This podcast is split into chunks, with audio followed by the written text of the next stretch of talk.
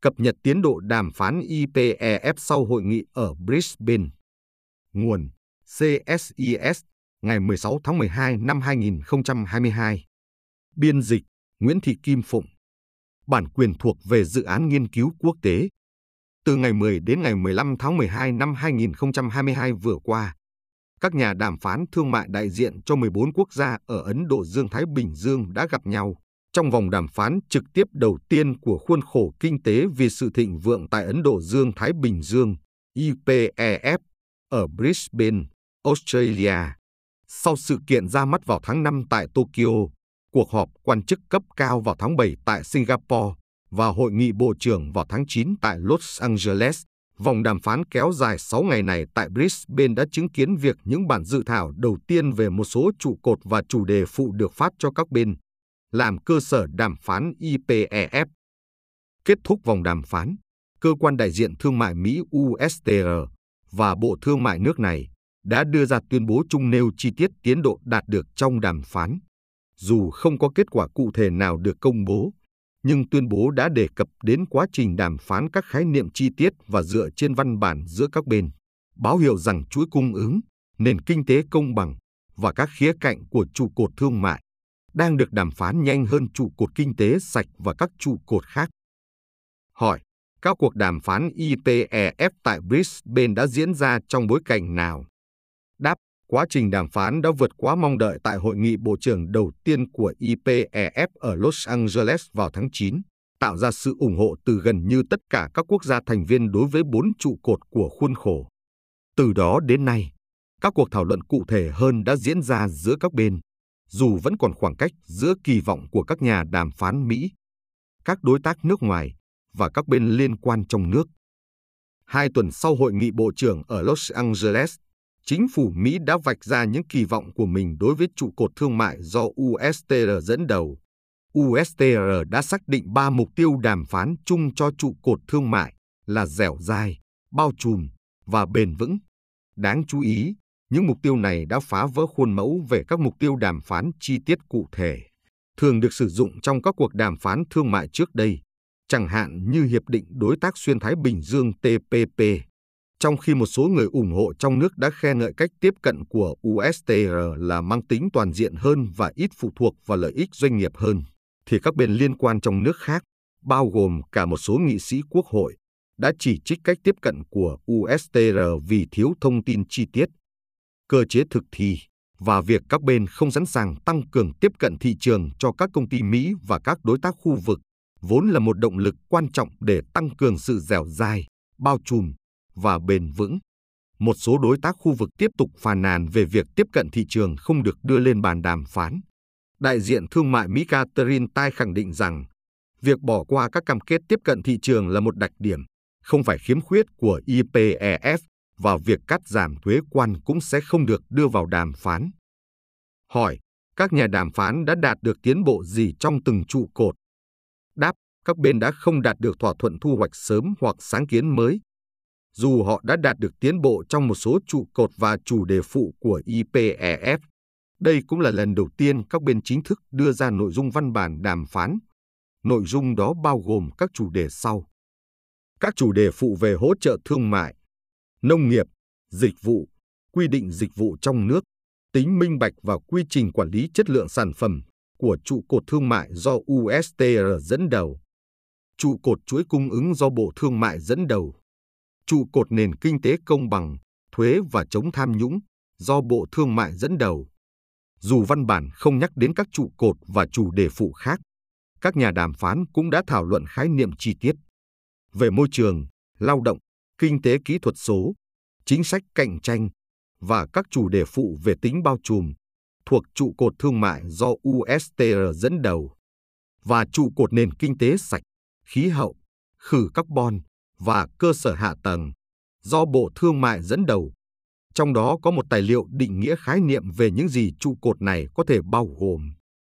Việc xuất hiện đàm phán dựa trên văn bản và về các khái niệm cho thấy rằng các trụ cột thương mại chuỗi cung ứng và nền kinh tế công bằng đang phát triển nhanh hơn trụ cột kinh tế sạch. Vẫn còn phải chờ xem liệu các cuộc đàm phán dựa trên văn bản ở Brisbane có tạo ra thỏa thuận thu hoạch sớm, tức các thỏa thuận nhỏ hơn, được ký kết trước, thay vì chờ ký kết một gói thỏa thuận đầy đủ sau cùng, hay không. Các nhà đàm phán Mỹ đã không loại trừ khả năng này. Với việc Bộ trưởng Thương mại Gina Raimondo gợi ý rằng trụ cột chuỗi cung ứng có khả năng đạt được các thỏa thuận sớm. Về cơ sở hạ tầng, sự phức tạp của việc thiết lập một cơ chế tài chính chung. Một đặc điểm mà Nhật Bản, Australia và Mỹ đã từng gặp nhiều khó khăn trong quá khứ, cho thấy rằng các dự án cơ sở hạ tầng lớn và các thỏa thuận chuỗi cung ứng phức tạp sẽ khó được hiện thực hóa trước thời hạn vốn đã rất tham vọng và có khả năng sẽ bị thay đổi là tháng 11 năm 2023. Trong bốn trụ cột, trụ cột thu hút được nhiều sự quan tâm nhất của những người tham gia là trụ cột chuỗi cung ứng. Điều này phản ánh nỗ lực rộng lớn và dài hạn của Mỹ nhằm khuyến khích các đồng minh suy nghĩ lại về chuỗi cung ứng của họ theo hai khía cạnh cơ bản. Khía cạnh thứ nhất liên quan đến vấn đề an ninh và mong muốn của Mỹ là các đối tác thương mại sẽ rời xa Trung Quốc. Khía cạnh thứ hai là quá trình khử carbon và yêu cầu cung cấp các khoáng sản ổn định nhằm tạo điều kiện thuận lợi cho quá trình chuyển đổi xanh. Các thành viên IPEF sẵn sàng đóng vai trò lớn hơn trong các chuỗi cung ứng này và người ta hy vọng rằng IPEF sẽ mang lại một cơ chế chia sẻ thông tin nhằm thúc đẩy chuỗi cung ứng an toàn và dẻo dai hơn. Những nước tham gia IPEF cũng thảo luận về việc có nên mở rộng thành viên của IPEF để bao gồm cả Canada hay không, là một bên đóng vai trò quan trọng trong các cuộc đàm phán TPP và Hiệp định Đối tác Toàn diện và Tiến bộ Xuyên Thái Bình Dương CPTPP.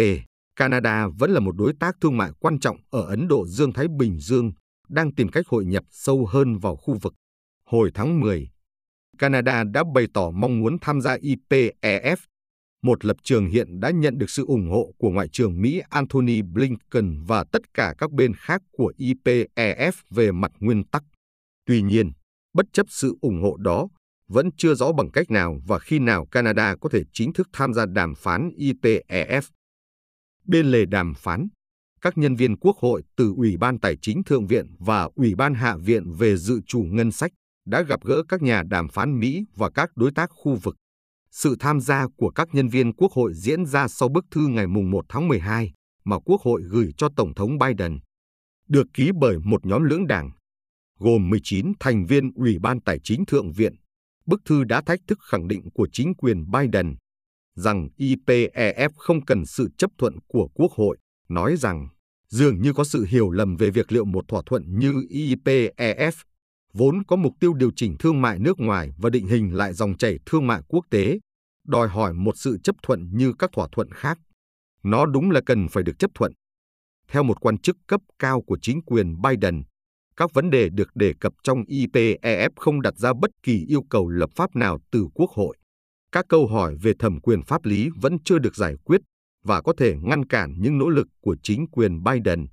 khi đàm phán tiếp tục trong những tháng tới. Hỏi, các bước tiềm năng tiếp theo của đàm phán IPEF là gì?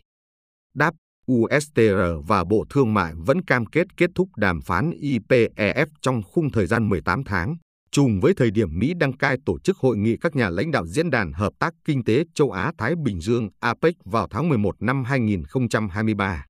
Nhật Bản, một đối tác hàng đầu của IPEF, cũng đã phát đi tín hiệu cam kết với một lịch trình đàm phán IPEF đầy tham vọng. Tuy nhiên, cho đến nay, tiến độ đàm phán chậm chạp có thể khiến thời hạn mục tiêu này ngày càng xa vời. Một số đối tác, bao gồm Hàn Quốc và Malaysia, đã bày tỏ sự quan tâm đến việc đạt được thỏa thuận thu hoạch sớm về khía cạnh kinh tế kỹ thuật số thuộc trụ cột thương mại. Tuy nhiên, USTR dường như không muốn theo đuổi một thỏa thuận như vậy trước khi làm rõ các mục tiêu của riêng mình về thương mại kỹ thuật số. Bên trong nước Mỹ, các vấn đề về kinh tế kỹ thuật số vẫn còn gây tranh cãi, với nhiều quan điểm khác nhau về các vấn đề cốt lõi của thương mại kỹ thuật số giữa các nhóm doanh nghiệp, lao động và cử tri. Quan điểm của USTR về các vấn đề kinh tế kỹ thuật số trong cuộc tranh luận trong nước cũng chưa rõ ràng, dù cơ quan này đã cam kết đàm phán một chương kinh tế kỹ thuật số phù hợp với chương trình nghị sự chính sách thương mại lấy người lao động làm trung tâm của Mỹ. CSIS hiện đang nghiên cứu thách thức chính sách này và sẽ công bố báo cáo tổng hợp các quan điểm tại Mỹ về thương mại kỹ thuật số trong IPEF vào đầu năm 2023.